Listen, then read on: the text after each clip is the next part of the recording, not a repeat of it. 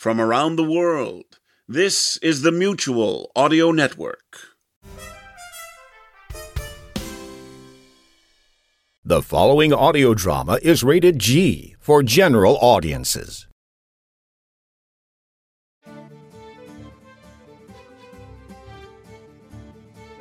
And with the lovely music of Sharon B., we're back with Mutual Presents. I'm Jack Ward for the Mutual Audio Network. It's our continued look back at past summer events for MadCon 2021. This week, our audio amigo, Jeff Billard, leads the fifth panel with the topic of teamwork and includes panelists Lothar Tuppen, JV Torres, Ellie Matlin, and Keith Morrison. You can find all full videos on the Mutual Audio Network channel. Let's get the show going, shall we?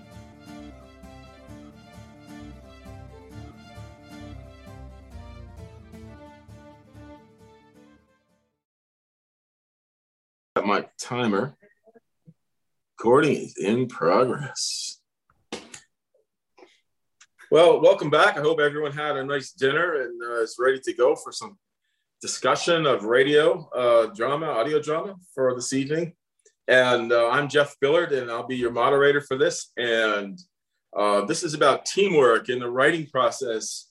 So, uh, quickly about me, this is probably the third time you've seen me if you've been around all day. So, I don't want to make it too long, except to say that uh, I'm a uh, retired theater professor who taught primarily acting and directing and uh, script analysis courses for many, many years, directed lots of plays, and started doing audio drama back in the early 80s with students. And uh, then I heard the uh, NPR Star Wars audio drama, radio drama in like 81. And uh, I thought, still think that's one of the best things that's ever been done. And uh, then met Bill Holweg mid 2000s and kept on going with the radio drama to today so I'm excited to uh, be here and be the moderator for this panel. And I want to welcome in the guests and ask them to give us a little introduction for themselves. And I'm going to start out with, and I'm going to say this right, Ellie Maitland. Ellie, there you go. Just tell us a little about yourself. Uh, yeah, I um, I am a, an artist working in Chicago, Illinois. Uh, my focus is in Foley design and choreography and performance for live audio drama on stage, but I've also done Foley for films and for pre recorded uh, audio dramas. I also uh, do occasional voice acting. I might be recognizable as uh, Switchblades Cobalt from Our Fair City by HartLife NFP and also The Waitress in their most recent production, Unwell. Um, and let's see, I have performed or designed and or designed Foley for over 80 productions in the Chicagoland area, and I've consulted for theater companies uh, internationally, and I've lectured at a couple of colleges on stage Foley, and uh, I like playing with noise toys, and it's great to be here about collaboration and the artistic process. I love it. I have to tell you, I've directed a couple of live, uh, you know, audio dramas, and and you know, the foley takes it just steals the show. Absolutely, everyone just you, right. you know, and, and and I think that it was. Uh, uh, the creative people who did Foley in those productions and they made everything from scratch out of these contraptions and I don't know. You, I would love to hear your process, how you do that, but I'm sure we'll have some time because I, I, just, hope that uh, you'll join us tomorrow, uh, Saturday at 2 p.m. Eastern yes. time, uh, when I'll be shoehorning in as much as I can into that session. Oh, I love it! I love it, and, and audience was just like, oh, I couldn't stop watching those guys, you know, doing it. It was it was fantastic. So thank you. We're glad that you're with us. And I don't know if, if Keith is in yet, so I'll go to my brother Lothar Tuppen. Hey, Lothar. How's it going? Uh, like I've said before, I've been doing audio drama since 2010, first acting, then writing and producing, and um, worked with a lot of different people from Broken Sea to Pendant Productions to my own stuff. And uh, I only write by myself. I'm not going to talk to any of you people. no, I'm just kidding. I can't tell you how much I love Lothar. So, and I'm the class clown. Yeah. Yes, he is. We have to watch him. So Ellie, keep your eye on him. Done. Keith, are you are you with us? I certainly am, and I, I keep right. seem- my I keep seem to appear and then disappear again. I'm not sure why that Yeah. is. Okay, Jeff, Um, if you ask me to keep an eye on Keith, that might be harder. yeah, That's going to be a lot harder to. Uh, Yeah, Jack just said know. it's because it's audio drama. You're just Yeah. like really getting into character. so very you're the sorry. voice. You're that. the voice in the dark. It's the shadow, Keith Morrison. Yeah, then and there's not much to see here though. Um, my name's Okay, Keith. well- Morrison. How about if you tell us a little about yourself, Keith? Absolutely. Uh, I've Thank been you. I've been acting at various uh, you know uh, professional, semi-professional community levels for 30 years now. Um, in uh, I've always been a fan of old time radio. Uh, always been a, a huge fan of old time Hollywood and old time stories and classic stories. Um, in 2013, I started doing live. Um, I like that comment. Uh, um, I started doing it live in uh, 2013. So we we tour museums and and do some some smaller shows. This was a time when I would say, let's do an audio drama or a radio show, and people would say, "What's that?" And I'd say, "Well, it's a uh, it's a play with just audio." And they'd say, "Oh, a staged reading, you mean?" I said, "No, no, it's quite different." Um, and then last year during uh, COVID, un- unfortunately, we couldn't perform anymore. I'm the executive director or the show pope, as I've been informally informally called, of Lions Den Audio the- or Lions Den Theater, and we branched out and started doing Lions Den Audio uh, through YouTube. Um, the tech side, brand new, very new at that whole thing, but uh, you know, it was actors uh, working in a new discipline. Certainly, Jack has been a, a major mentor over the years. So this is a lot of fun, and uh, I thoroughly, uh, I'm, I'm very happy to be here tonight. Awesome. Keith, what city and state are you performing out of? We're in Halifax, Nova Scotia, actually. Oh, uh, okay, cool. Not too far from Jack. Yeah. and it looks like Jeff disappeared into the ether. Oh, we bored him already. Yeah, he doesn't even have audio, unfortunately. Uh, hopefully, he'll be back momentarily. No matter how hard you perform technology or, or prepare technology, can always be a, uh Yeah. Real doozy. We've been we've been doing pretty well today, so um, Oh, yeah, I guess we're due for some glitches. Yeah, It's a miracle of technology, wasting our time at the speed of light. exactly. exactly. Yep. so, um, I mean, he, uh, uh, Jeff had mentioned a few things that we were going to cover. Uh, should we perhaps jump in until he's back with us, or? Sure. Let me The uh, inmates are running things now. exactly Let me look up the document here. Uh, here we go. So I know that a lot of the like uh, teamwork is is one of the big things. Do you guys work with large teams or?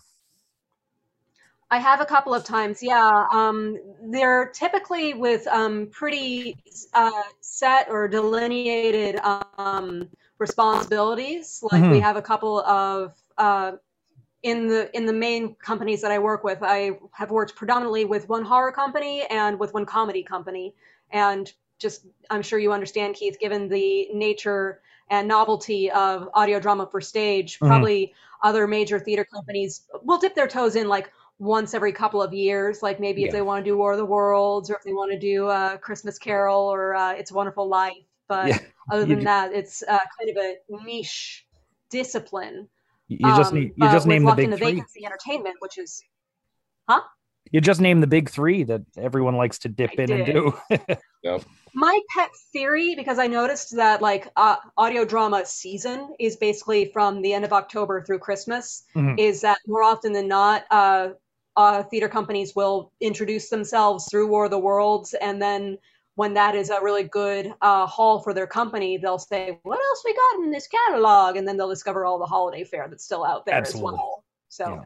that's how I think that usually uh, exists. But we uh, Locked into Va- Vacancy did monthly shows uh, live on stage in the before times, Yeah. and we had an acting ensemble and we had a writing ensemble, and I was the resident foley artist, but I would typically um, have a couple of people that would help me out if I needed an extra uh, set of hands, or in the event that it was dramaturgically applicable, uh, I might uh, pull a couple of uh, characters, actors as characters, to help me with uh, multi-hand effects if I thought that it would help them and like sell the artistic and like narrative unity for the audience to see them in in these uh, actions as well.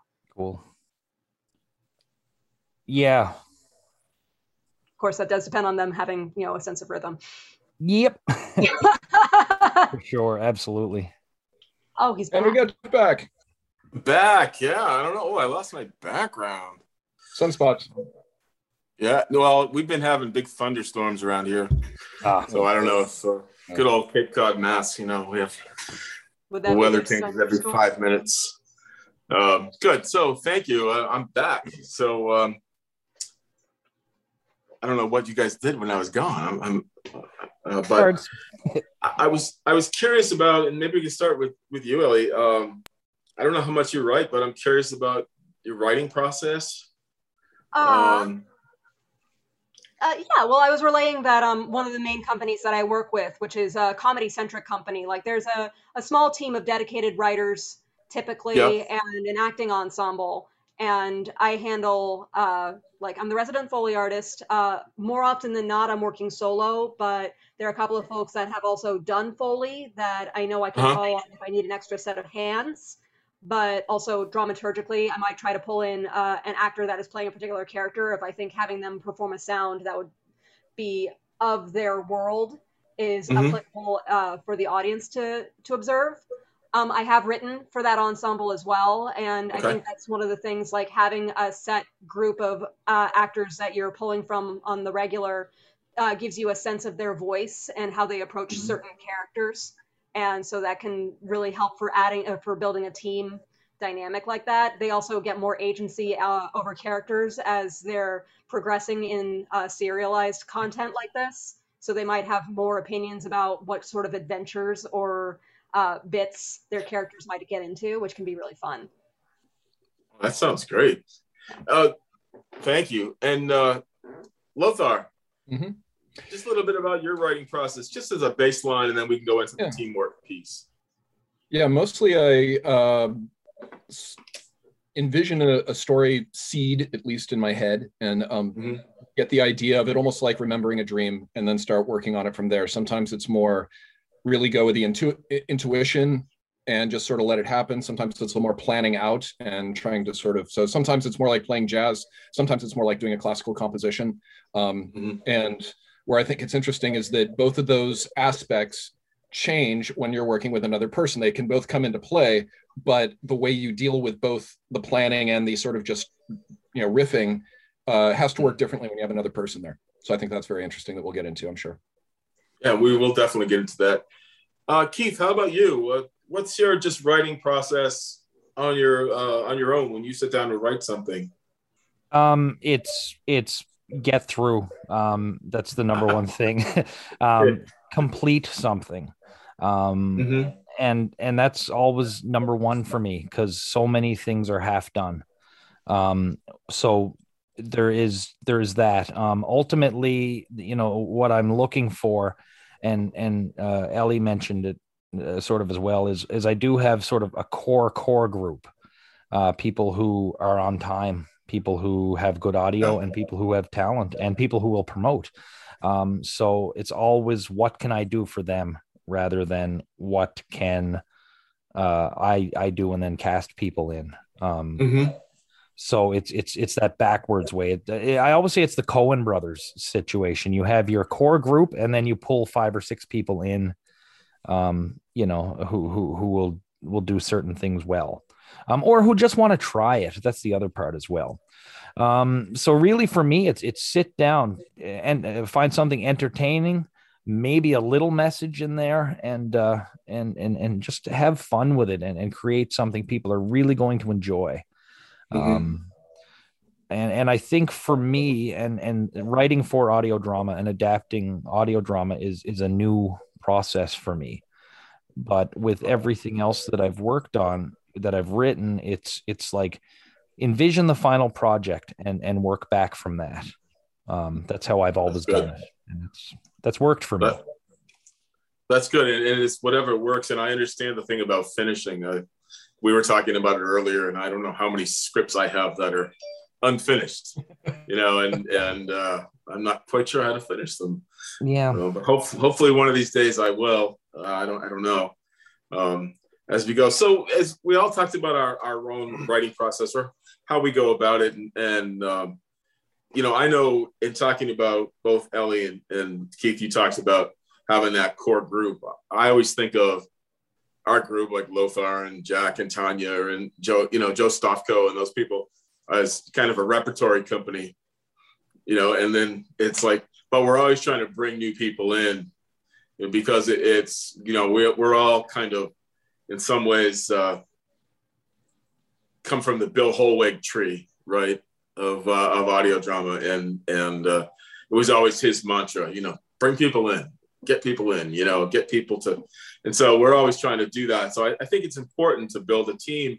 And I'm glad that uh, I may have even suggested this topic. I don't know. Um, but um, just to build a team that you can count on. And of course, Keith, you bring up something about showing up, right? And Ellie, I'm sure you know in, in the world of theater, right? If you're if you're there, if you're not there 15 minutes before your call, you're late, right? And mm-hmm. and uh, that's so important, right? There, uh, there's a much larger conversation going on right now. I don't know how uh, how prominent it is in uh, outside of big cities, but yeah. with Chicago, one of the things that we're recognizing uh, that we're uh, complicit in with the ensemble model uh, there's a big habit. One of the big, uh, one of the first companies I joined is uh, was founded by folks I went to college with, mm-hmm. and that makes perfect sense. We all had the same education, we had the same vocabulary, we built on that to have the same passions, and right. moved up here and started a theater company. But that can't be a way of trapping yourself into being complacent and insular. And exactly. when it comes to class issues, that's another one of the things that, uh, with Chicago being uh, a very industry town, but a big storefront town uh, mm-hmm. uh, where there's not there's never enough money. But right. one of the things that has also kept the Chicago North Side scene predominantly white and privileged, which also robs us of telling more complicated and more valuable stories that help our, us with our humanity. So there is a big pushback right now to find it, uh, to trying to figure out ways to broaden our circles in ways that are more inclusive and equitable. Mm-hmm. And one of the biggest things that you can do beyond being the person that shows up is make sure that you're showing up for everyone else. Right. Good yeah. point. I agree, and I totally agree with all of that. Just to bring in new people, new voices, and we we had a nice conversation about appropriation this morning and, and things like that. Yeah, and oh, so good, good, good. to to do that and just kind of welcome in everyone and and tell stories from many different voices and um, you know encourage other people. And, and i think what you talked about about i think for many of us that model that you talked about is you get out of college right? Study theater or whatever. You get out of college there's not a ton of jobs around. So what do you do? You start your own theater company right? And you you do it in a found space or you do it wherever you can do it just so you're working. And, and then little by little things happen. And i think you know so many people have done that and i think most of us have done that with audio drama right so you know well there's only so many parts or i'm going to start my own and then yeah. you know we'll go from there i'll tell the stories that i can tell you know from my point of view that is one of the insidious things about it. We all recognize after a point, and I think probably it's one of the things that you start noticing after you're older and have had a lot of those opportunities and uh, are suddenly finding yourself looking at ways of making sure that the people below you have those same opportunities is reconciling that very few of us start theater companies because we want to run theater companies. Right. Yeah. Oh, yeah. Yeah. Um, exactly. I also, I'm fond of saying uh, Chicago theater practitioners are to venues what potheads are to bongs. We'll make them out of anything. So. oh yeah, there's theaters everywhere. Exactly. You know, I, I, mean, you just look at at Manhattan back in the '80s when people were doing theater and in bomb, you know, bombed out buildings and burnt out buildings and just kind of occupying spaces. Um, you know, but but it, it's it's kind of what I love when you talk about bringing. We're way off topic, but I think it's an important thing to talk about. Um, you know, of, of things like um, public theater when they would go around New York City and they would bring down the back of a truck, they would bring theater, they would bring Shakespeare to inner city or you know, there was one time I think it was public who they did Romeo and Juliet in this abandoned building, and you went to different floors to see different scenes of the show, and, and it was all inclusive, and it was people of color, and it, you know, it, it was this amazing thing. So, so anytime we can bring more people in, and especially people whose voices have not been heard, whether it's whether it's people of color or people who are transgender or you know anyone LGBTQ plus or whatever, people who are autistic. I mean, doesn't matter. You know, to bring those voices in and let those voices be heard. And so I, I think that's that's important, and I think it's part of teamwork. So I don't think we're that far off the beam in, in talking about it, and, and to help those of us who have been doing it for a while to try and help others come in and go, yeah, you can do this. That's, you can do this, and I can help you. You know, so um, so it's good. And now, yes, I want to get to some of Jack's questions so he doesn't yell at me later. Um, when you write, um, how do you write with with a team, or do you? Or how do you work with a team? We've touched on it, but Lothar, why don't you start us off? Like, how do you? Uh, how does that work for you in your world? I'm kind of a listener when it comes to it. I don't want to tell somebody else. I'm very easy to work with. I like working with people. And so it's like, okay, you tell me what your constraints are. We can talk about it. But if someone has a way of doing it or they want to do it, I, I will fit into their mold. Uh, so there's been times where I've let them write first, and then I respond and I ask them, you know, what it, what are some of the parameters here? What are you looking for? You, it, let me treat you like the showrunner, and I mm-hmm. will try and meet that goal as best I can without losing my own voice and my own passion for the project. There's other times where the other person might be really scared and not know how to begin that, so I will take that on in order to help them out. Um, there's times where it's completely equal, and that can be a lot of fun, like the stuff that you and I have done with, uh, you know, with our um, you know spy thing. Uh, yeah. It, it, really depends, but I, I think listening to the other person, knowing how do they want to play the game, what are they, what makes what's fun for them, what's fun for you, and where does that meet? It, it's almost like like uh, learning how to have a, a relationship in any in any way, whether it be a friend or something more intimate, like a romantic relationship, because writing is a lot more intimate than just getting together to have beers. And so there's there's a lot of similarity in the way that you keep a relationship healthy, both writing and not, and that gets it out of the way uh, to where you can just focus on the art. Definitely, and and uh, I think that's so true. Keith, how do you write? Do you write uh, at all with a team at all? And if so, how does that work for you? I, I haven't had much luck, to be honest, writing okay. with. Well, others. let's talk about that. I think that's a great point. Yeah.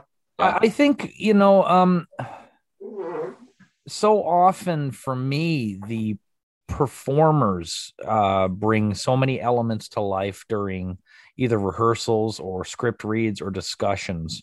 Mm-hmm. Um, uh, so I think that's where a lot of their stuff has come into play.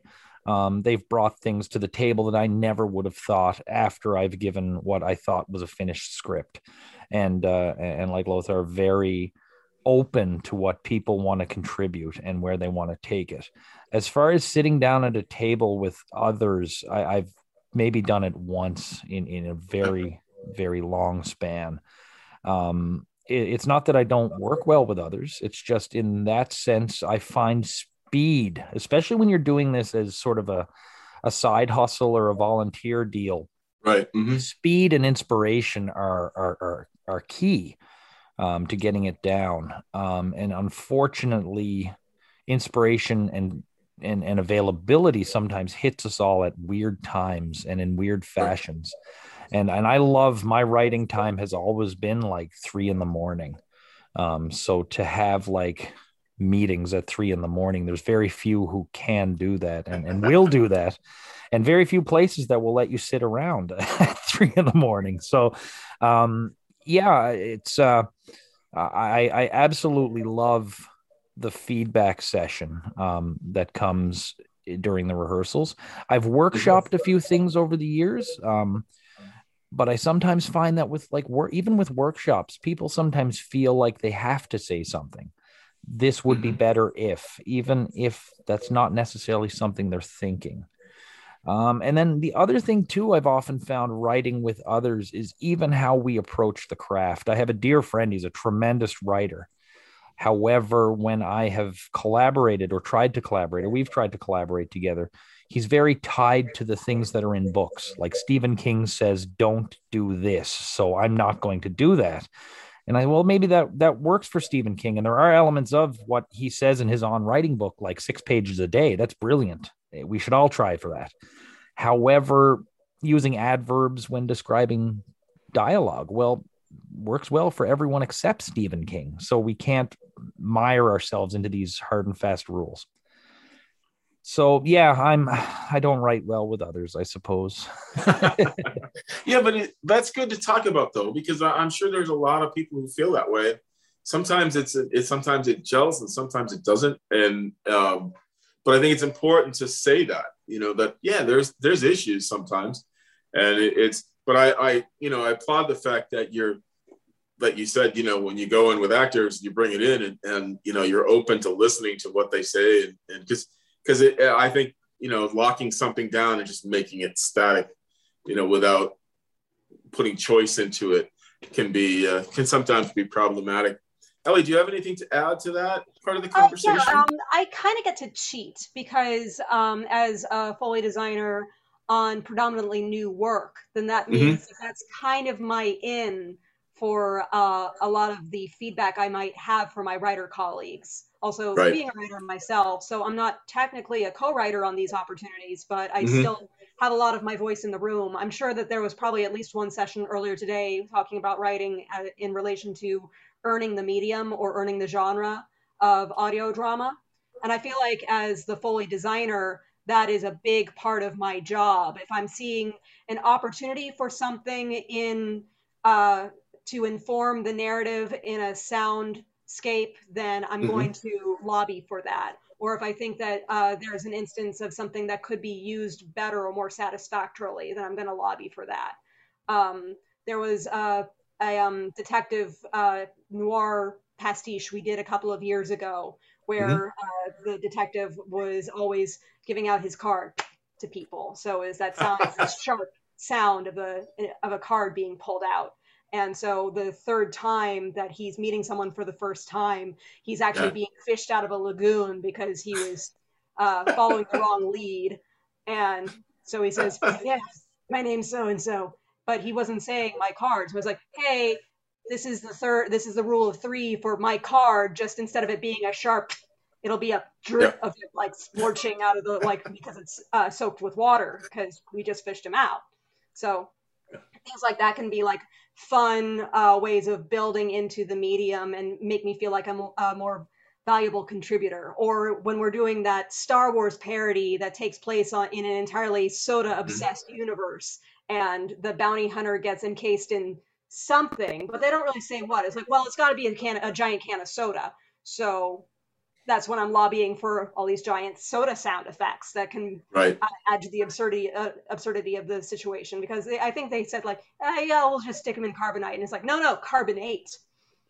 so I get those little opportunities to you know shoehorn oh. in my shameless sense of humor, but oh, I love also like I... make it more sound uh, sound dependent. Um, there are other things too, where like there might be an instance where the exposition is a little bit too dialogue labored, and we could be doing some of the same heavy lifting with the sound of uh, objects instead. Like, don't, don't, you're going to knock over that vase and, and drop it, could just as easily be, no, no, you'll crashing sound effect. So little things like that can, like, again, make your storytelling more efficient and mm-hmm. make you the smartest person in the room and that kitten is on their keyboard, I think. yeah, I don't know. I'm not sure what's happening here. Yeah, yeah. fascinated um, though.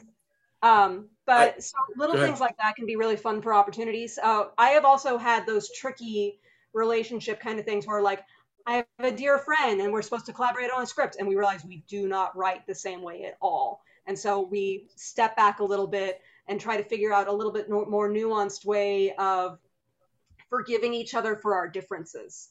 And for as long as we're all doing this for the love of it, if there's not a deadline or a bottom line that we're meeting, the greatest resource and luxury we have is time. And that mm-hmm. is time to give each other grace in the room and figure out how to be the best collaborators we can be. I, I like that because very often when when you're writing with other people, um, you know, there there can be those kind of those kind of roadblocks, right? Because it's mm-hmm. just not gelling and to give each other space and just kind of go, you know, this is how we can kind of make this work with each other. And there's something here. And I think sometimes the the struggle is worth it, right? It, it yeah. it's you can come up to some places where you maybe never thought you were going to get. Whereas if it was all just smooth, smooth, smooth, sometimes it just kind of stays on that same plane. But sometimes if there's a struggle or if there's, I mean, not a struggle with each other, but just a struggle to kind of get the work done, it can yeah. bloom into something new and exciting. And and um, just as an aside, because I have to ask you this question, um, do you feel like as a Foley artist, you're a character in the audio drama, or is is is that a thing? I you? am every character. I'm you're glad. Every, okay, yes. better answer. Yes. To my uh, and oh yeah, welcome to my TED talk. But as far as I'm concerned, uh, I act as an extension of the characters that the voice actors are performing. I also act as uh, the uh, the world they are inhabiting, and okay. from a sonic perspective, that means I am there to support their story. And from a performance perspective, that means that I am a an extension physically and also a puppeteering element to the story that the audience is observing, uh, both through their eyes and ears. That's fabulous. What a great answer. I love that. Um, so one of the questions is also um, when you're if you've ever written for like myself I've done team writing like with Lothar and with other people, um, and a colleague of mine in the theater department that we worked together for years. Um, but I've never written like for a producer. I've never written, you know, for somebody else. Have you guys ever written for somebody else? And, and if so, how does that change your writing process? Ellie, have you? Is that a? Can you start yeah, on that? Um, it's tricky when you're entering a uh, pre-existing property. I'd mm-hmm. say because you want to make sure that you are honoring the uh, integrity of the the characters and the world uh, as it already exists. And if anything, you are yes anding rather than right. doing anything that's going to uh, interfere with canon unless it is something that you and the producing body have already uh, touched base on in some capacity. Um, I've uh, been a guest writer for Our Fair City. Um, a friend of mine and mm-hmm. I collaborated on a live uh, production that was for the Chicago Fringe Fest. And okay. so Our Fair City is a very well established universe already because I think it was mm-hmm. five seasons in at that point. And okay. then with Locked in a Vacancy, um, they've got their Abbott and Costello analog are Clark and Belmont, which is one of the major intersections in Chicago as well, if you know okay. the city. And they have yeah. uh, a couple of girlfriends who are Shentizes uh, that they call Lake and Logan. Again, this is a, a gag where everyone, all the characters are named after uh, streets in Chicagoland. Oh, that's uh, great. But I wrote a because they were always doing like uh, stuff with werewolves or body or body snatchers, people takers, or things like the supernatural kind of stuff. I wanted to do an episode focused on Lake and Logan where they uh, were in Narnia and so, like, since we have the wacky supernatural adventures of Clark and Belmont, I wanted to do the uh, fantastical adventures of Lake and Logan. And so, like, I was kind of yes anding, but also trying to give the lady something to do. So I gotcha. Yeah. And and thank you for using the term yes and. Mm-hmm. As a as an improv teacher for the last 35 years or so, you know, and, and I don't know if if people who are listening uh, know the yes and philosophy you know but it, it's it's one of the things when teaching improv you know you always want to add to the story. You never want to block somebody you never want to disagree with somebody. And so it's that yes and and there's lots of games we used to play yes and games right? Just to get people ready. And and i think that's a that's a great thing to to use. I think you hit on something with teamwork and writing rather than no no no. Okay yes and and then you're growing the st- you're growing the possibilities. Not that you're going to use everything, but if you use a, a yes and or make it a verb like you did, yes anding, I like that. You know, yes anding, then what you're doing as a team is you're you're valuing what they've brought to the table and then you're adding what you're bringing to the table and i think there now you're kind of building something rather than i don't like that let's not and, and rather taking somebody's idea and just going no and they're sitting there going you know why aren't my ideas even you know thought of right? Mm-hmm. yes and and then make it grow. So I, I thank you for bringing that up because i i hadn't thought of that in terms of writing and teamwork. So nice. Thank you very much. Well, thank you. I'd also like to pull it back Please. to what keith was saying earlier about the best script is a finished script because once you get that story all the way written uh, that's also something that's really valuable if you're yes anding with your with your team is it can be six hours long and you just need 30 minutes. But it's always so much easier to cut things than it is to start like trying to shoehorn more things into making sense if you feel like your story is thin. So it's almost exactly. like you've got uh, a, a slab of marble and you carved out a statue and now you have to carve out an even smaller statue. Right. And then if you're in the point i know if you're in the point where your script is thin and you've got to pad it just to get to 30 minutes or something, you're in trouble right from the start. Yeah, yeah, you know, it's like Keith, how about you? Have you ever written for like another producer or and yeah. if so, how does that work for you in your process? For me, it's you know if they're paying or even asking or hoping, mm-hmm. um, it's it's finding out what they want. What do you want out of this script? Some have come to me with very specific stuff. They've basically got their story written, and they just want you to put put it to words, I suppose is, is one way to put yeah. it. Um, others have said, can you do a kids play for me? Um, mm-hmm. and that's it. And, uh, the secret is just knowing what they want um, and and not being afraid to call them or email them and say you know what now um, or i can go this way i can go that way what would you like um, if you've worked with someone a few times, you can usually get a sense of all that stuff. Um, right. Um, and and there's there's obvious things, you know, if if you're if you're doing a church, you know, if you're if you're doing a church dinner theater, there's certain topics you don't go down. You, you know, there's certain roads you're not going to want to take for the you know 80 year old ladies making the egg salad sandwiches. You know, um, so there's a lot of discretion you have to use yourself um, and, and, I've seen people try to be try to step out of the norm, and oftentimes that uh, that doesn't work in their favor. So it's really about cultivating a, a, strong relationship. But for brand new people, it's you might have to ask them to the point that they're sort of blue in the face with you because they just uh, we, we went over this. I told you that, whatever. But mm-hmm. uh, yeah, it's finding out what they want and what you can provide. And ultimately, at the end of the day, um, you have to not be afraid to say no. This isn't me, but person X might put this together a little better. Um, That's a good point. Uh, you know, it's like, yeah, this isn't it's not working for me, but yeah, you know, Lothar could do that. Really good job on that, you know, or something like that. I think that's and that's good. Yeah, artists in general, I find are are at all levels sometimes scared to say no because this one project could be the one. But oftentimes you learn very early when you're over your head or when it's just not what you should be doing. That's um, a, a, really good point keith and it's also it tricky. Um, i'm sure jeff that you recognize this as a theater educator. Like one of the things that we're indoctrinated into very early on is our own expendability and how we have mm-hmm. to say yes to everything. And yes. it's not until you know you get old and jaded like me that you start learning how to say no to things. But um, one of the great things that you can do for any team that you're in, or even just community that you're in, is uh, learn how to delegate.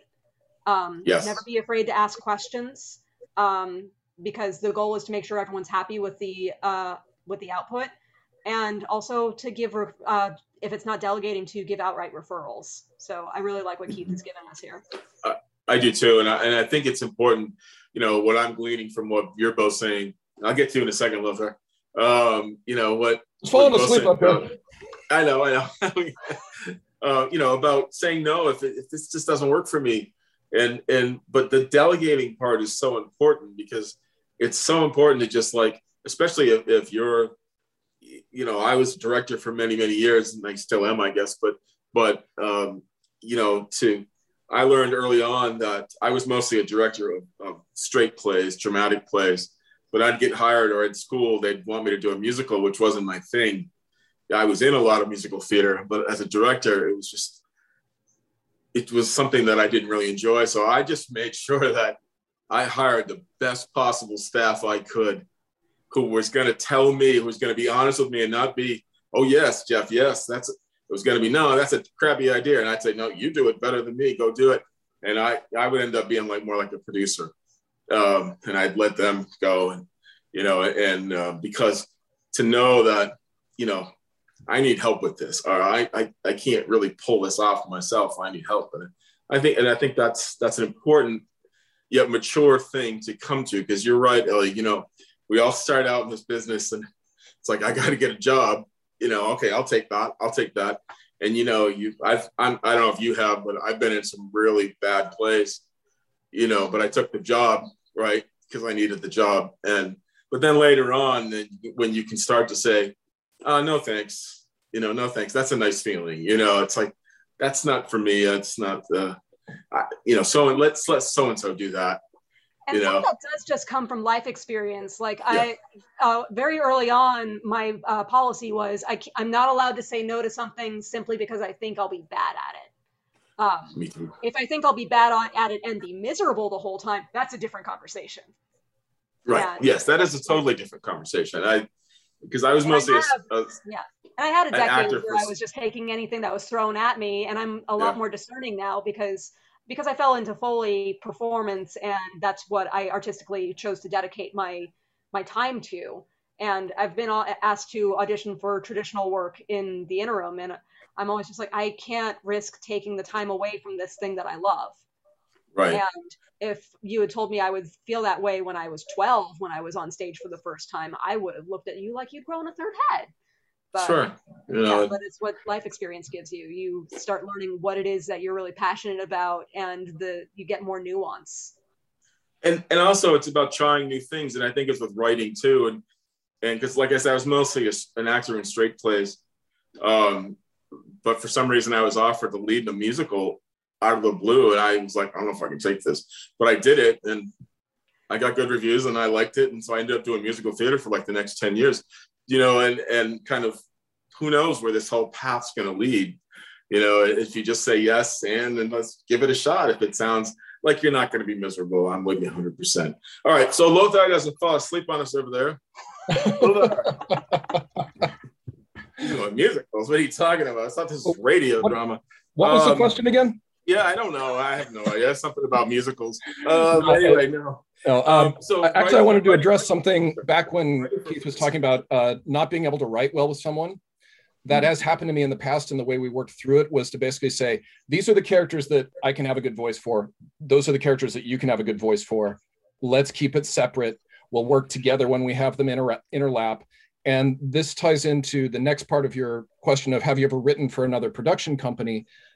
Not really. I did mixing for the first year that I was sort of being trained to be a mixer. Mhm. And um, because of the production process, uh, we split up our scenes to where one director, we called it directors, mixers, whatever, worked on these sets of characters and these scenes. And I would do the other. And that way we could have our own voice without it being too jarring of us working on the same scenes together, the same characters. And then there was one script writer that kept the voice from the script together, and it made it work really well together that way. Um, the That only time. I've worked with someone for a production that was theirs was Mark Slade, where we did Daniel Dread together, and he brought me in. He had the original idea. We were he was going to do it in a certain way, and at one time we got on the phone, and he was very gracious of letting me throw my ideas in, and it turned into something completely different from what his original thing was. He was very happy. I was very happy. It was a lot of fun, but it took him being able to say, "Here's my idea. I had it really strong. Let's throw all that out and do something completely different because I want to play with you." And that ties a little bit into um, writing for actors, where, for example, when I did the Degazian, I wrote characters specifically for you and Jack Mhm. and I knew that I wanted you playing it. I was gearing it towards you. That's also the real seed behind the sort of the Crimson Tatters, even though I can talk about all the highfalutin stuff I want to do a genre and theme and bring in spiritual stuff and everything. Really, the initial thing was I wanted to write a show where Bill Holweg and I could be buddies together in like a buddy cop thing, but it was a fantasy. that was the initial seed of I just wanted to invite my friend over and play with my toys in the sandbox with my buddy. How am I going to make this happen and make it something that other people want to hear? And that was a fun way of doing it too. Nice. And it, that is, isn't that great? And I, I yeah. and you know, if you knew Bill too, I, he always would tell me things like, "Well, I'm not a lead actor. I'm just a red shirt. I, I just, you know, I do a line here," and it's so not true. Um, and I have to say that that, and Lothar's going to be mad at me for saying this, but but Crimson Crimson Tatters is still one of the best things I've ever heard in my whole life. Thank you. And if you've never, I mean, uh, at the bottom of my heart, I I think I we hardly knew each other back then. Yeah. You know, and I was writing to you saying this is the most amazing thing, you know, and and uh, for so many reasons, which I won't give away any spoilers, uh, but I encourage everyone to go and listen to Lothar's Crimson Tatters and not only just because Bill Holweg is great in it, but Lothar and, and uh, the gang and the soundscape is so beautiful and the story is great. And and um, I get to kill Jack Ward in the first episode. Spoiler alert. Yeah, so that that's really why I liked it so much. But um, but I, I like the way that in talking about writing and, and the way you kind of turned. The one thing I think I told you back then was the way you kind of took that fantasy genre, but you flipped it you know what I mean? You it didn't you didn't write with the tropes. You you flipped the tropes a lot, and and it was exciting in that way because because once you know once something happens that you know it's like when Harrison Ford wanted George Lucas to have to have Han Solo die in the second movie, right? He goes because if I die, then people will say anything can happen now, you know. And George Lucas like, no, I don't think so. But you know when things like that happen, like, well, this is wide open. So I think that's that's fantastic. So the next question is is um, do you write for a specific end? In other words, um, are you writing like when you think of writing, are you writing a one-off? Are you writing a series? Are you writing something that's going to go on for five years? Do you know that? Does it does that take its a life of its own as you as you started out? Um, Lothar, why don't you start with that one? Um, I usually write with the mindset of like a feature film. So I want mm-hmm. my story to be anywhere from an hour and a half to three hours long, split up into chunks. So I'll break them into 20 to 30 minute chunks. I'll try and make sure that those scene there will be scenes that will end that will allow for the episodic aspect. But really I'm in, in my mm-hmm. mind and the way I write it is like a feature movie. So I kind of do have an ending because I also realize doing ongoing series is really long, especially when you have a day job and other projects, and there's no right. way I'm gonna be able to hit the weekly, monthly, whatever ongoing thing for 40, 50, 175 episodes or whatever. So doing things as more feature length stuff is is the right length for me. And then if I want to do a sequel, I could do that. But if I never get around to it, everybody has an ending, and it's not like, oh, he just pod faded, like you know, right. which we see all the time, and we've all done to varying degrees. Is that so? When when you did the one story arc for for Tatters, right? You could have gone on and done. I think you had planned. I, I actually, yeah, I had, I had, a plan to do at least three or four more, but once Bill yeah. died, there was no way I was going to recast. I'm actually exactly. going to do that as prose. I'm going to do that as a prose thing. Yeah. Yeah, as a, right. You're going to write that as a prose thing. So, so uh, does, Elliot, do you have something to add to that? Um, I have a lot of the same attitudes, but uh, the outcome is different. I'm a okay. big genre junkie, and I oh, also oh, nice. love me some anthologies, and so I gravitate pretty naturally towards uh, 10 to 20 minute shorts. And more often than not, I'm not nearly as altruistic as Keith is. Like most of the time when I get an idea to write something, it'll just be like one one thought, one line, or uh, a sound sequence that I want an excuse to get to do, and so I'll write a play around it. Um, there, I did a piece called Sour Toe Shuffle, which was about the um, the the um, there's a bar up in the Yukon that has a toe in the in the bar and their signature cocktail features the toe. And so it was in the news like three years ago because someone had stolen the toe. And the, there was just like an interview with the barkeep who was really upset understandably. He's like that was a really good toe. And i just thought that was such a ridiculous thing to say and that turned in, in my head into that toad's been in our family for generations. And, oh, I want an to write this. I want I want to make this happen. Um, so that was a one-off, and then with things like Lake and Logan, um, that was me having a relationship with these characters for a couple of years as their Mhm. uh, sound artist and being curious about where I could take them. And so I feel like um, it's a real credit to the company that I was working with that they were Yeah. like, try it. Let's let's find out. So that's really gratifying.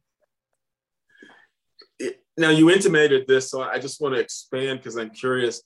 As someone who's so keyed into sound, does and you kind of said it, but does sound or a piece of music or something sonic does that sometimes give you an inspiration to write something? I mean, you just I you just kind of said it, but I, I kind of wanted you to just maybe open Yeah. that up a little bit because I don't think that comes up a lot.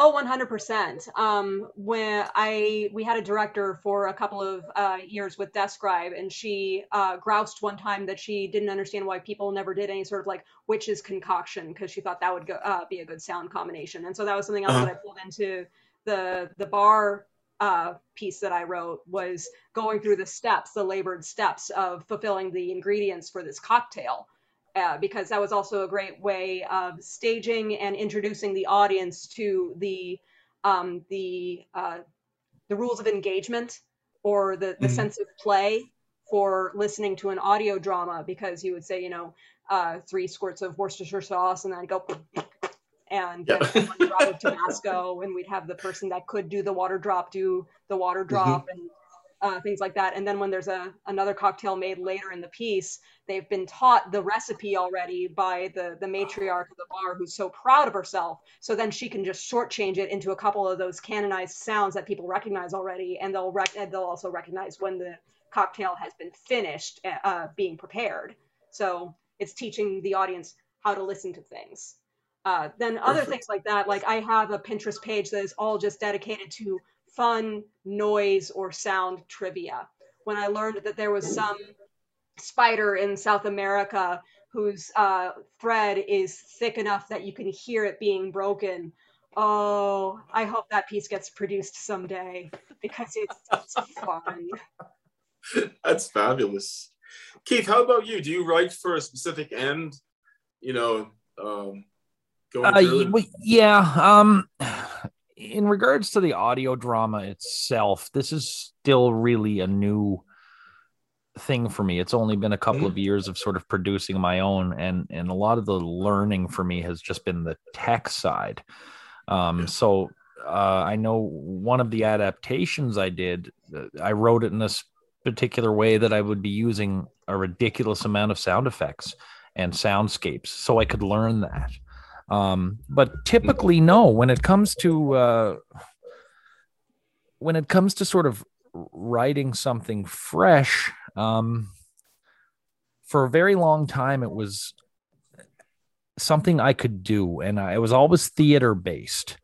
Um, how can I get this done? How can who who who can play this role? Who can do that role? Where can I find this person?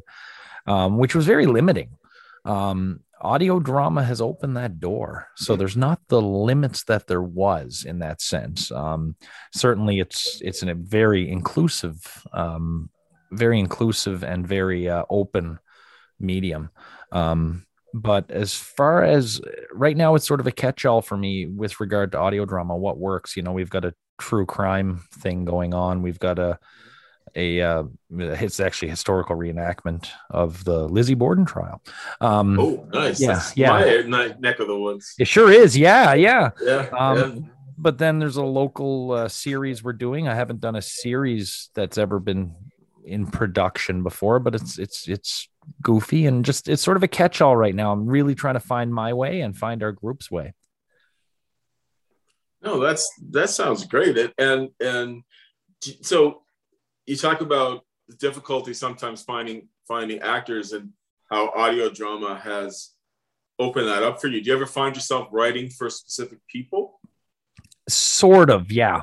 Um, in the early, early, early days of like 18 months ago, um, uh, it was very much like, um, you know, we were we were for our initiative because it was COVID, because everyone was new. We were using cell phones and we were using tablets, and honestly, at the very beginning, it was who's going to get this to me and not flake out who's going to be Right. good and who's going to be who's going to have half decent audio and that really boiled down to about four people um frankly um and then uh that number has grown as people have said oh this is really fun let me invest in a in, a- in a snowball or a yeti or um or you know let me even put a towel under my phone or you know i can't record this at the bus station.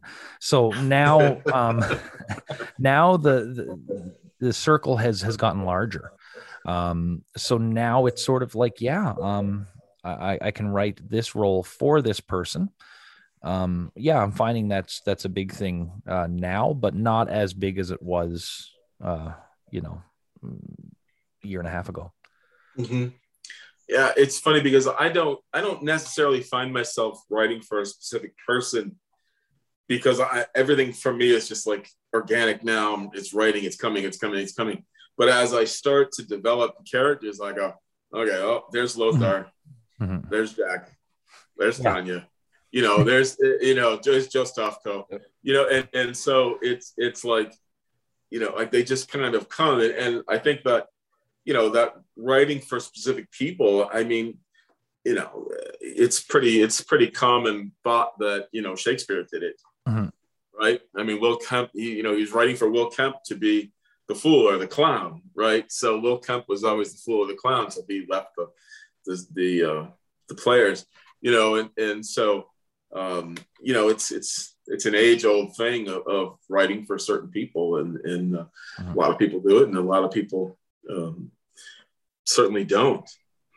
Now, Um, on the flip side now like currently you know we, we've talked a lot and uh with the world opening up again people just simply do not have 12 hours to record something um and on top of that you know we want it to be more inclusive um right. and and to be perfectly frank our our our, our core group and our slightly extended core group is a very specific group of demographics um, so projects are being looked at and developed now um, and written that will allow more inclusiveness um, almost by being like you know here's the character and and and my job as the writer producer is to stop thinking this is for bob this is for bill this is for Okay. Mhm. susie um, and and i'm finding that's that transition not so bad to be honest with you um it's just let's write a good character and uh, we're going to open these up to the world and see who wants to partake I think that's a great point. And I actually about we had a Jack and Lothar and I at Mutual Audio. You know, I think we we talked about you know finding new voice actors to bring in new fresh voices, and um, I went on I went on Twitter and I just posted a bunch of stuff on Twitter, and I just started listening to people's because a lot of people have their voice demos up on Twitter, Mhm. and listening to voice demos and just inviting people hey, why don't you come? Because you know, I, I would be upfront. This is unpaid. Nobody makes any money here. You know, none of us do. Um, you know, so you you have to know that up front. I wish I could pay you, but I can't. Um, but if you want, you know, you're gonna get it. If we're gonna do it, it's gonna go on mutual. So it's gonna go everywhere on every, you know, pod, you know, case thing, Spotify, every place. It's gonna be out there. Um, you can use it in your reel if you want to. And um, but I was able to go out and I was able to to find a whole lot of people who wanted to be a part of it. And I was specifically looking for, as we talked about earlier, Ellie, um, people whose voices are not normally heard in the mainstream. So Mhm. transgender actors and, and LGBTQ actors and people of color and and um, so and really there was a lot of them and we were able to bring a lot of people in and uh, uh, we did a thing for mutual a story circle theater where people read um, public domain like children's stories to promote family listening and to promote reading and people just jumped on that and there's one woman i don't know if she's here today i, I love her so much sharon grunwald and she's so amazing and i think she's she's working her way through the entire brothers grimm canon she's done about 20 of them for story circle theater and she's so good and her husband wrote the theme for it and so it became this thing and And uh, you know, I never would have found her if we didn't do this outreach to go and try to find people and invite them in. You know, we invite you to come join us. You know, it's not you. You know, you don't have to audition. Just come on and do this. And um, and so many people have done it. I'm so grateful. And I, I wonder if any of you have done anything similar to that. To uh, you know, just try to find new people, and especially voices that are typically underserved in this community. We've had uh, we've had uh, one area is we've had we've got a few actors who who don't perform anymore due to stage fright, um, mm-hmm. or or uh, other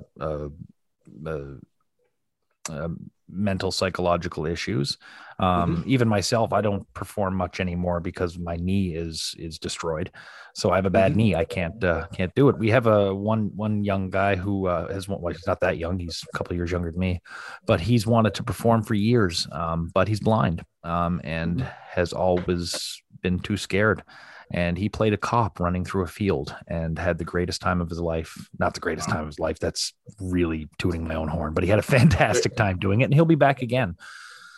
Um, but uh, yeah, we're our plan is to really expand and uh, and and get more folks who yeah have not been who who don't get the opportunity necessarily.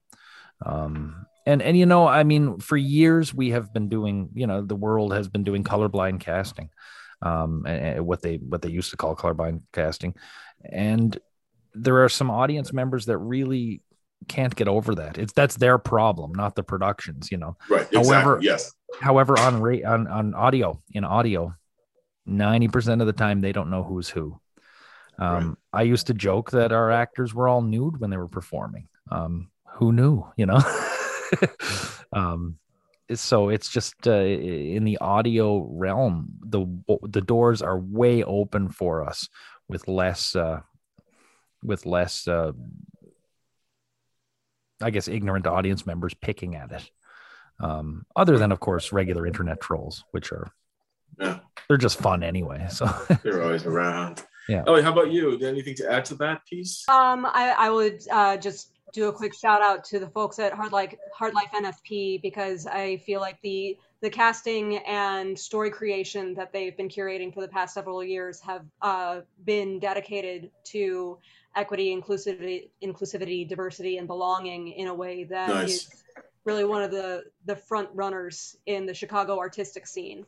And I'm really proud to be affiliated with them. And mm. I want more of the companies that we have in in Chicago and beyond to learn from their example. Um, uh, in keeping with the the issue, the double edged sword of you know we we wanted to do get to work together, and so we formed a company together, and now right. we don't represent the the city in a responsible and ethical way.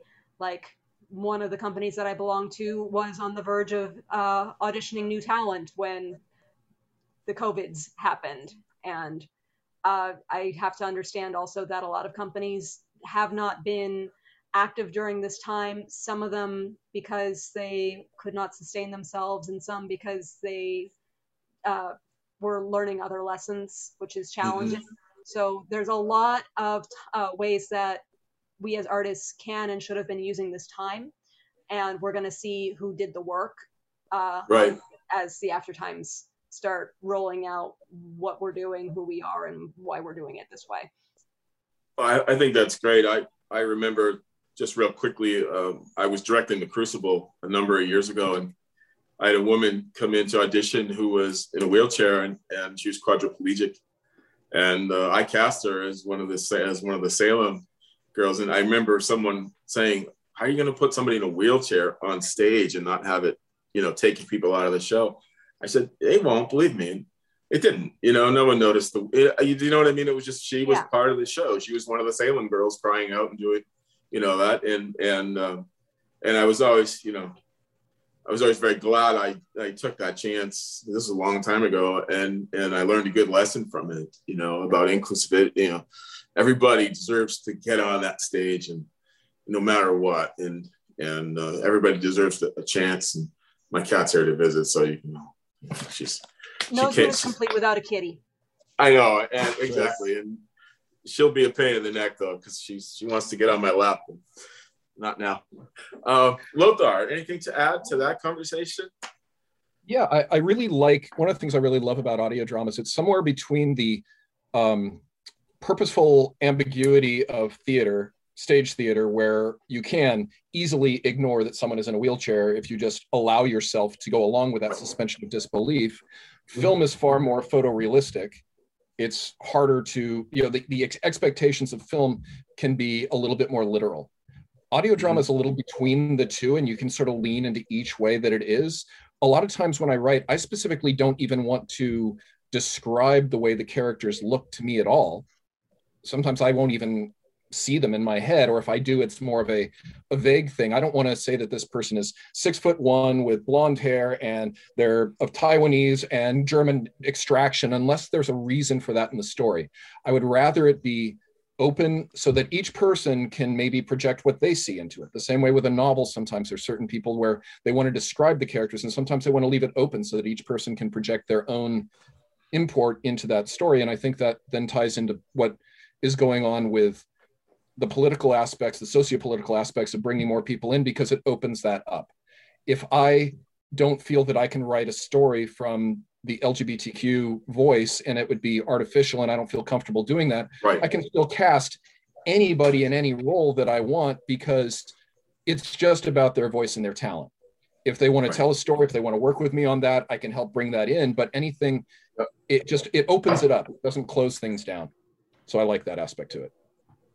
Fantastic. I do you know, Lothar, if we have any questions in the queue? Yes, uh, there was one that uh, I kind of addressed a little bit. Naomi H put something in the Q and A way back at the beginning. When co-writing a script, how do you handle the logistics of trading off between writers? I kind of talked my little process of that, but what about you guys? Yeah. Anybody have any thoughts on that? When, oh, sorry, go ahead, Ellie. Go ahead, Keith. No, go ahead. I, when I, I when I, I faked out. when I've had to do it or when when it's worked on some level, it's very much uh, um, I do this and then I'll hand it off to you and you do what you want with it, and or vice versa. Um, I, I've I've had no success, I suppose, face to face. You know, sitting down. What are we going to write now, buddy? But when it has worked, it's been almost like uh, I'll do draft one, you do draft two. Um, I think in some ways that's how the Pythons wound up doing it in the end, and that was oh, really. I think so. I could be wrong. Certainly, Gilbert and Sullivan they didn't even speak to one another, so they were right, sliding, right. They, they were sliding papers yeah, under the yeah. door to one another. Yeah, yeah. Um, but uh, yeah, and and uh, it's not something I've done enough of really to to have much much more to to say. But I, I saw the question early on, and I've kind of been wondering, you know, how how do people do it? I think for me, it's it's a. Uh, I haven't done it a ton. I've mostly done it, you know, with Lothar and, and a couple other people to an extent. But there's so many different ways to do it, and it's just it de- depends. It depends on the dynamic between the people. And Lothar and I are, are friends, yep. and we can be honest with each other. And and it's just, um, you know, we we did like I think Lothar, you said it this morning, like when we were writing the spy thing, and I made up the main character that I liked and you made up the main character you liked and then we kind of gave them some attributes and then we wrote the scene to give each other the flavor. You talked about that this morning. And then we exchanged those scenes so you had an idea where i was coming from with my character and i had an idea where you were coming from. And that's we haven't you know that's been kind of stagnant for a while but i, I want to get back to that because it's such a cool idea. Um, you know but that was one way and then the other way we you know we started with the exquisite corpse where you write some and i write some and and then you know you I write some and you write some. In and we build it that way. And and uh, I think there's just a million different ways to do it. And it all depends on how you are with that other person or those other persons. And but I think I think the key is just to open up communication and just say hey let's set some ground rules here. Let's be honest or whatever you know put some boundaries in there and say you know, um, so that you're not hurting someone's feelings or you're not stepping on somebody's great idea. Because, you know, um, I, you know, I'm sure that you all worked with directors when I was, you know, acting a lot and assistant director. And there were some directors who were just so gruff or theater teachers, like some old time theater teachers who were just like gruff and it was just like, ah, it sucks. You know what I mean? And and I think that you you may or may not, you probably will agree with me, but once you you give someone it's a, in a creative situation, once you shoot someone down like that, you just shut they just shut down. It's like I'm never going to take a risk with you again because of what you just did to me. You know, and if you don't have that kind of kindness and uh, you know, I always tried to teach theater with acting with kindness and and just love and a lot of zen and breathing and just you know what do we have and and and um, so I think in any creative situation, if you're with somebody who's toxic like that, who's just going to shut you down or get angry and say, "No, that you know that's a terrible idea," then it's probably better off just say, "You know, I think this is probably not a good idea," and do like we talked about before, Ellie, right? And say, "I think I'm just gonna step out of this." Yeah. Right? So, um, yeah. That, yeah. If I can that tell brings up a really oh, just it brings up a really good point about professionalism. Uh, we work in a volunteer amateur world, a lot of us, at least in regards yes. to our audio drama. We all have day mm-hmm. jobs. And some of the best advice I got as an oral storyteller early on is even though you're not getting paid, does not mean you don't have to be professional. I agree. And I think one of the things when you're writing with other people and it turns into a complete horror show, you do your best, you get through it, you say thank you very much. You stop working with that person but you don't throw them under the bus. You don't go on a facebook rant. You don't get in their face. You just say we're going to finish this up.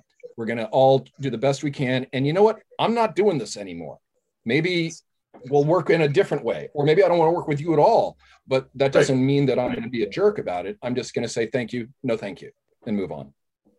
Good point. Thank you. Ellie you wanted to say something. I could see it yeah, um, uh, just in keeping with um, with transparency and constructive care, uh, I'll tell a personal anecdote real quick. Please. Um, I had uh, someone reach out to me and say, "Hey, do you want to write something with me?" And I didn't have any reason to think I would enjoy this, so mm-hmm. I just said, "Well, um, I don't know a lot about your voice as a writer. Uh, I would love to read something that you've written, and then maybe we can talk about it."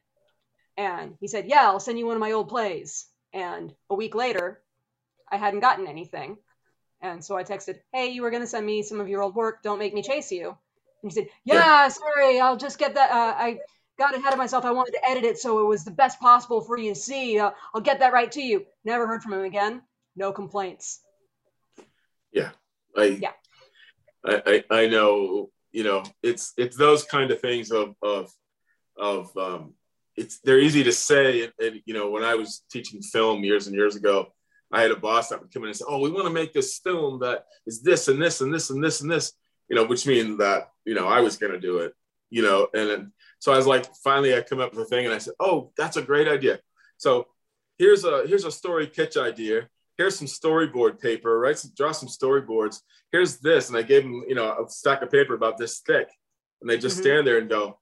I said, "Yeah, get those back to me next week." Never once in all the years I did it did anyone ever bring it back. And I never yeah. had to do those projects, you know, from the idea men or the idea, you know, people, you know, and, and same, same type of thing, you know, and staying away from kind of, you know, it, it comes back to the saying no. And I think mm-hmm. that's a good takeaway from this session of, of if it doesn't feel right, don't do it. You yeah, know, we, we, have another question. We have another question. Like if you want to just try a oh, 10 minute piece with someone, then that'll teach you a lot. Yes. Rather than committing to a full season or uh, a full length of anything, then you know, because if you didn't like working together on something small, you're not going to like working together on something big. Oh no. Lothar, what's the next question? So, uh, Bob Arnold has the question. Oh, excellent question. Given the possibility of disagreements, is it important to agree ahead of time who has the final say on the script, or is it better to approach a project as equal partners? There's a pistol in the middle of the room. It's there for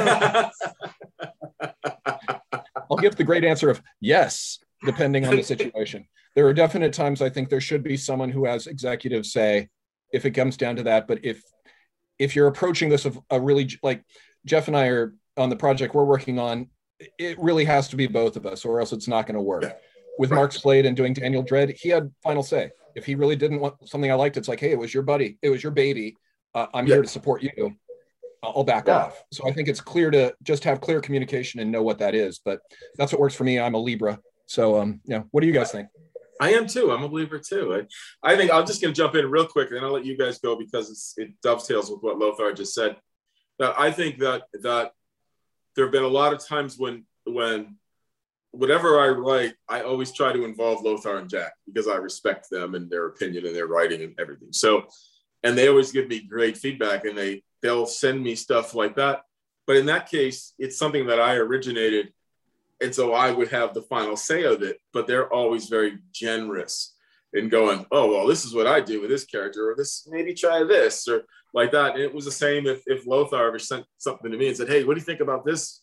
You know, I would love to just add my two cents, but I understand that some of it, none of it might get used, but but I'm always willing to add that in. And I understand that, you know, that's it. But I think you need to set that boundary up, you know, rather than say, okay, you know, I'm going to have the final say, but please, please, please give me some feedback on this. So, Keith, do you have something on that question? Yeah, I think, I mean, the, the, number one issue, uh, firstly, yes, if possible, someone needs to be, the buck has to stop with someone. Um, right. because compromise can kill a really good project uh, if it's if it's not done properly. Um, the issue, well, I, I guess for me, um, I will lose less sleep over a fight over dialogue than I will over a fight a fight over plot. Um, mm. If you have your skeletal structure A, B, C, D all the way down to the end, and that's agreed upon, you know you'll you'll accept an odd bad joke. But if suddenly all your characters you're told, okay, everyone's going to space now, and I'm not continuing with the project unless I can write a bit about going to space well suddenly your you know your 18th century jane austen piece doesn't make sense anymore you know? Um, because it's too awesome. Maybe we'll work together on something else. Yeah let's do that. Let's, let's do it jane austen, um, i cannot figure out this camera. I apologize. All um, kinds of manners stuff in space yeah, yeah but uh, it's i mean you know even with dealing even when when when your actors are are wanting to do something i mean i've i've i've led a bad joke into a production like a, a silly joke or a silly bit of blocking to allow the actor to be more comfortable with the big picture. Um a, a silly little business that really didn't get noticed and didn't get a laugh from me um, so so yeah, the the buck has to stop somewhere, whether it's another writer, a producer, whomever. You, you need the final arbiter, I think. Okay. Ellie, do you have something to add? Uh, well, I'm an Aries, so I will fight you. But uh, yes. yeah, um, I'm seeing and uh, nodding along enthusiastically with uh, constructive care, transparency. I think it's important to say, look, uh, this is this doesn't work for me, and here are my concerns. Mm. If it comes to that point. But I'm a big fan also of making sure that you are uh, in agreement about the overarching the the story outline, and then the nuts and bolts can be a little bit more negotiable uh, mm-hmm. with your characters and with your collaborators. I really like what Jeff was saying about like if it's his project and he's like building a team, that is a very different dynamic than if we're like you know Wonder Twins activate. Right. Um, yeah and i also really like what keith is saying about like you know you're not going to fight every battle um, and one of right. the things that i like to point out that is uh, can be great about um, ensemble curation of uh, stories is that when it comes to any artistic discipline only mm-hmm. the top 10% of anything is actually any good but that 10% is different to everyone that's why we benefit from having so many oh. voices in the room so even if that bit didn't get a laugh from keith somebody in the audience may have uh, noticed it, and that could have been their favorite part of the show. Yep, absolutely. Yeah. Yeah. I think that's wow. That's a great point. That ten percent thing. I'm gonna have to. I'm gonna be thinking about that. I, I have to send you an email because that's that's great. I love that. You know, I I, I this has been such a wonderful day. I just uh, I can't even tell you. Yeah, um, getting all these perspectives, right, Lothar? I mean, just listening to everybody and, and putting faces to names, or, or you know, because I've listened to stuff that most everybody's done. And and you know, I Bob Arnold just asked that great question, and like during the dinner break, I listened to some of his stuff I'd never listened to before, and it's amazing. You know, and and it's just um, you know, it's just been such a wonderful time. So what I- um, I actually have something to add to uh, to what do. Ellie was saying, which was um, about that transparency and also communication, where it's like, let's say that uh, the plot is going a certain way, kind of like Keith was saying. You know, it's always um, the plot's going in a certain way, and we have a certain agreement as to what the show is doing, and maybe another writer wants to take it in some way that's going to compromise that.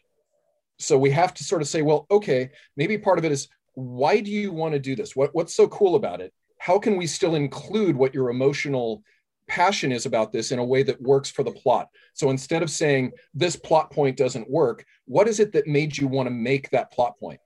What Mhm. made you want to put the character through this? Can we come up to some way? Can we do the yes and, but more of a, well, maybe I want to say yes, but let's really clarify so we can get to the yes and point. And we're Yeah. going to have to have that crucial conversation to get to that point. I really like that, Lothar. It's Yeah. um, it's kind of like saying, you know, what problem are you trying to solve, or what problem do you see, and how does this solve it? Because Yeah. maybe this is a problem that stems from further back that we have a different solution for or a different opportunity with. Right. and if you're open to that you- you're open to that if you have that open communication because i know that i brought this up earlier but when i had written uh, i don't know last year sometime i had written the um, kind of an ethereal western and i had the script done i mean i had like I, then i then i had it done and then i sent it to lothar and jack and, and they sent me all kinds of ideas and i realized that there was a whole rich subplot that I had never thought of until I think Lothar said it to me. Something about you know you had brought in some kind of spiritual stuff and and Yeah. kind of educated me right on uh, all this all this stuff, and I was like, oh my god, this is so amazing. That I had actually had it cast, and I was ready to go, and then the stuff that you sent me. I was like, no, I need to fix this. So, you know, I, I, I said all the, I said to all the actors, I said, maybe fix isn't the right word, but I need to make, you know, I, I can make this better because of what you just told me. And, you know, I, I send out all the actors. I said, okay, guys, we're going to put this on hold and you may have a different part when this comes back around. Cause now this has become like a multi-part thing. And now I've, I'm changing it all around. And I never would have done that if it wasn't for you. So I thank you for that. And, and, uh, yeah, I think it would have been okay if we had done it the way it was, but now I think maybe it'll be like really good. And um, so That- that I, I mean, just That brings that? up a thing about consultants. Like we've been talking about co-writing with people, but sometimes some of the most fruitful uh, creativity I've had is where someone else just asks me because they know that uh, Lothar geeks out on, uh, you know, Northern European history and magical religious practices. Okay, Mhm. great. I can give ideas. They can shoot it down because it works or doesn't work. So working with consultants, and there's times where I've had to like go to people and, and bring them in um, to give me the aspect of that and then they get to be a part of it they didn't write it for me but i go like this scene would not have been would not have had verisimilitude if i hadn't talked to someone who worked in that profession who could help me make it as good as possible everybody still gets to play but we're not fighting our egos of who wrote what or the other Mhm. so that's another important part of teamwork as well I'm going to jump in real quick point. Because ahead. with uh, shout out to um, I don't know if uh, any of you are familiar with the author Mary Robinette Kowal. Mhm, Uh, yes. I have the No. biggest art crush on her.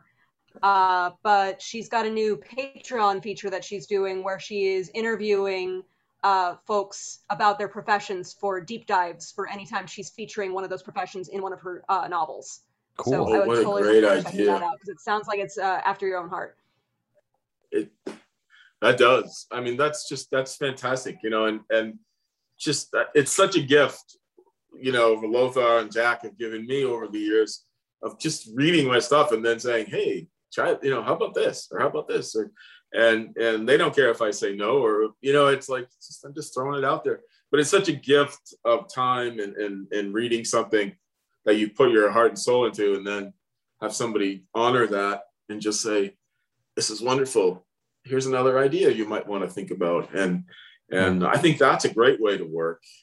Um, you know if you know well you said like the wonder twins thing right? You know that's one way or the consultant is another way or just kind of you do this i do this we come together and kind of make it into this and and um, you know so i think that in this this hour and a half we i hopefully for the people who've been listening and i know for me um, I've learned so much, and, and I think we've kind of come up with lots of different strategies and lots of ways to to team up and uh, get together and, and work because that is that's what it's all about. It's community, and especially if you work satellite like a lot of us do, it can be it can be um, you know restricting in terms of it can be very very isolating because you're working by yourself. And so to be able to have people that you can work with and bring in new people and new voices and and you know honor people from every place that you can and, and tell new stories that aren't just you know you know white european stories right? You know what i mean? Nothing wrong with those but you know what i'm getting at right? You know and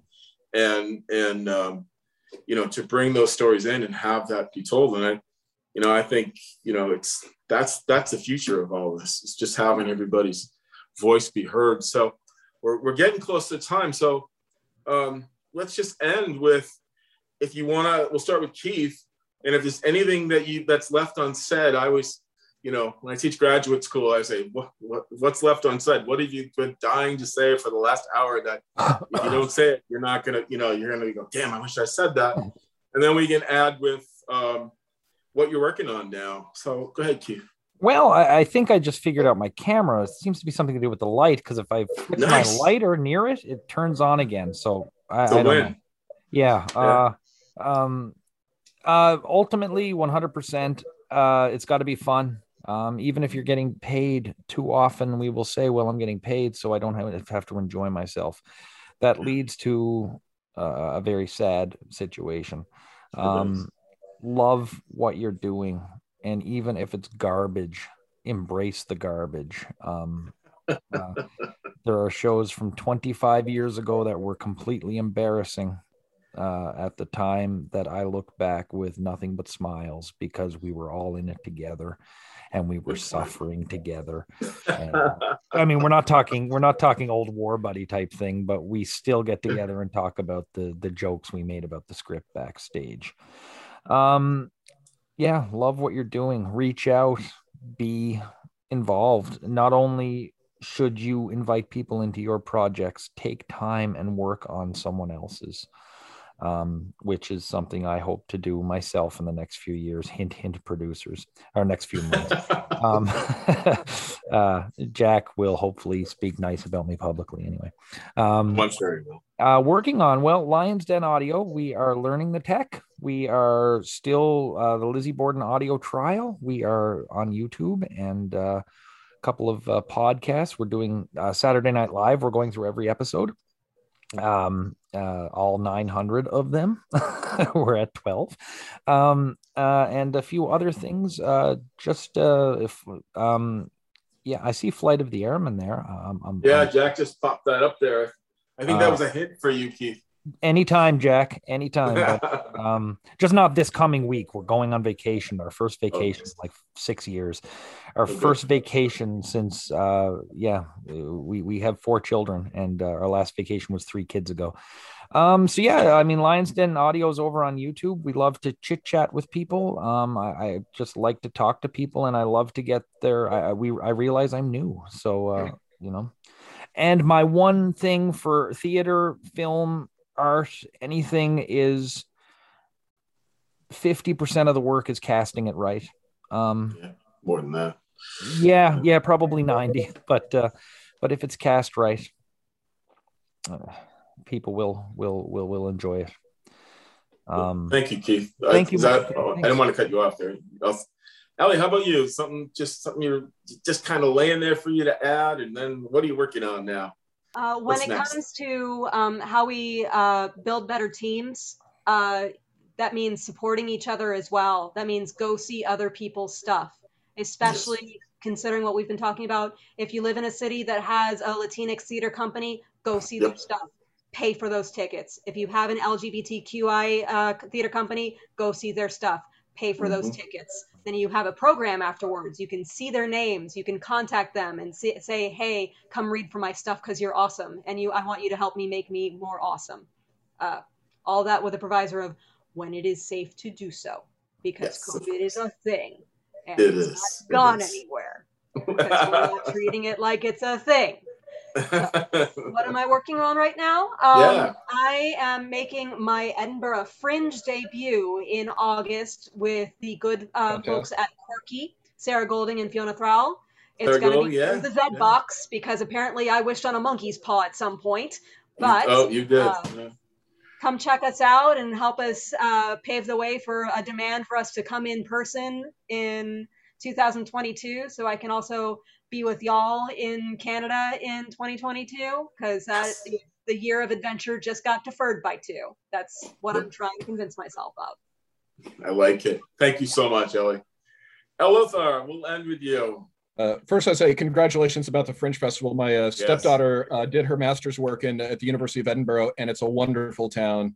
She got to Oh. s- go for two years to the to the Fringe, and we got to visit a few times. It's a wonderful city. Have a blast. It's awesome. Oh, it's Um, just through this, my friend. It's just through this. Oh, Oh, oh, it's just- oh, I'm It's sorry. remote. Okay, Yeah.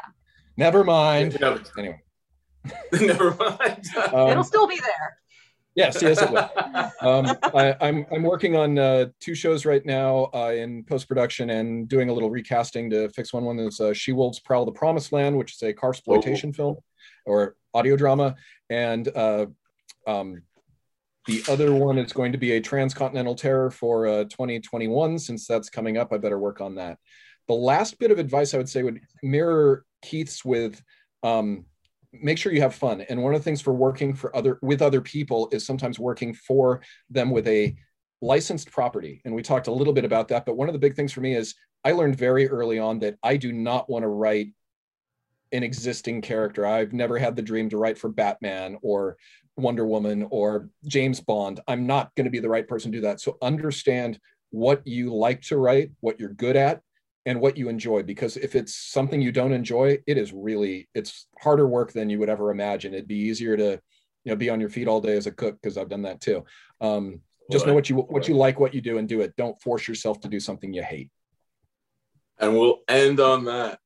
I can't thank you all enough. That was an amazing hour and a half. I, I just, uh, I'm so pumped now. Uh, I really thank you all, and, and I hope we do get to meet in person. I hope we all get to work uh, Lothar, Yeah. but, but we'll keep going. But I hope Keith and uh, Ellie I hope sometime we can work together and do something. That would be so much fun. And um, everybody else, you know, out there, thank you for listening. And next up is revisions and quality control. And I'm going to watch that because I need to know about that. Uh, it starts at 8:45 next up. So thank you all for listening. Have a great night, everyone. Thank you. Thank you. Welcome. My cat. Thank you for listening to Sunday Showcase on the Mutual Audio Network. We invite you to continue the amazing audio tomorrow on Mutual with the Monday Matinee. Our weekly series of dramatic, theatrical, classic, eclectic, and live radio dramas. You can subscribe to the full Mutual Audio Network feed every day for the world's largest curated collection of audio drama, or find the Monday Matinee feed in your favorite podcast players. See you tomorrow at the matinee, and thanks so much for listening.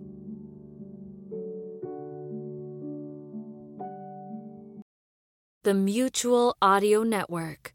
Listening and imagining together.